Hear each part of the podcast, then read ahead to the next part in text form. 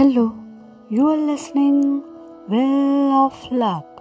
आणि मी तुम्हाला सांगणार आहे एका ऑस्ट्रेलियामधल्या नर्सनी त्यांच्या पेशंटसोबत वेळ घालवला आणि तिचे जे अनुभव आहेत ते तिने सांगितलेले आहेत.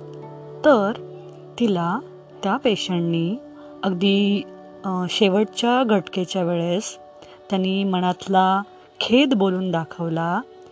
तो खेद हा वेगवेगळा होता का? तर पेशंट वेगवेगळे होते. परंतु त्यांना जो होणारा खेद होता तो हा सारखाच होता.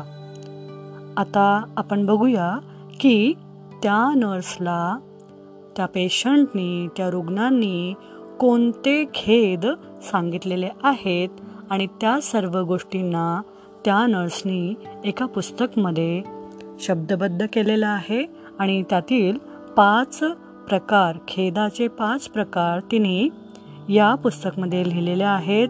आणि त्यातील पहिला प्रकार आहे की जर मी माझं जीवन माझ्या मनाप्रमाणे माझ्या हिशोबाने जगलो असतो तर?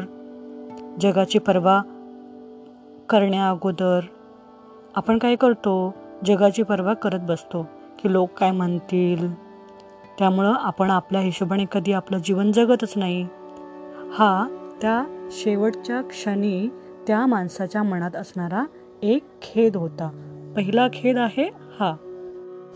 शेवटच्या घटका मोजणारा जो पेशंट आहे जो रुग्ण आहे त्याच्या मनातील दुसरा खेद असा आहे की मिनी मी एक एम्प्लॉई म्हणून जर जास्त काम केलं नसतं तर कदाचित मी माझा वेळ माझ्या जोडीदारासोबत माझ्या कुटुंबातील लोकांसोबत घालवला असता. मी फक्त ऑफिसचं काम ऑफिसमध्ये ऑफिसचं काम घरामध्ये अशा प्रकारे फक्त कामच करत गेलो आणि माझ्या जोडीदाराला माझ्या फॅमिली मेंबरसोबत मी वेळ घालू शकलो नाही. हा खेद त्या व्यक्तीच्या मरणासन्न वेळी त्या व्यक्तीच्या मनामध्ये होता. असं ती नर्स इथे सांगते आहे.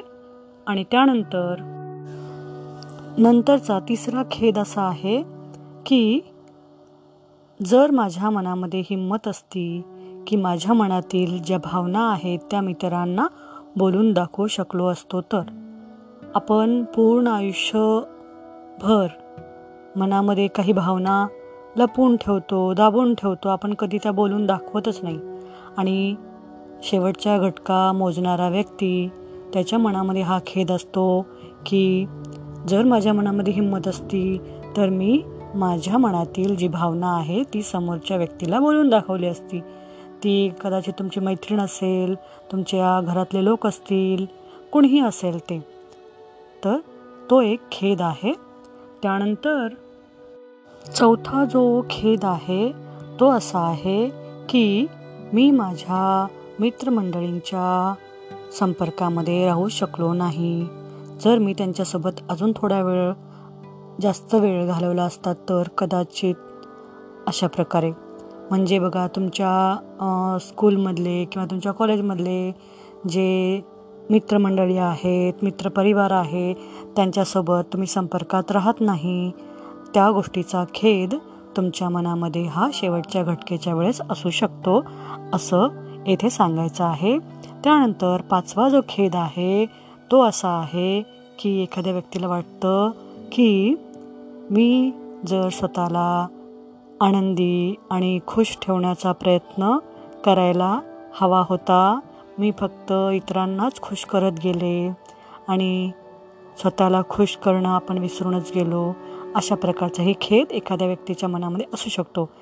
ती जी नर्स आहे तिने त्या पेशंटच्या सोबत वेळ घालवला आणि त्यांच्या त्या रुग्णांच्या मनामध्ये कुठल्या प्रकारचे खेद होते ते तिने एका पुस्तकमध्ये लिहिलं आहे आणि त्या पुस्तकाचं नाव आहे the top five regrets of the dying by Bronnie Ware okay thank you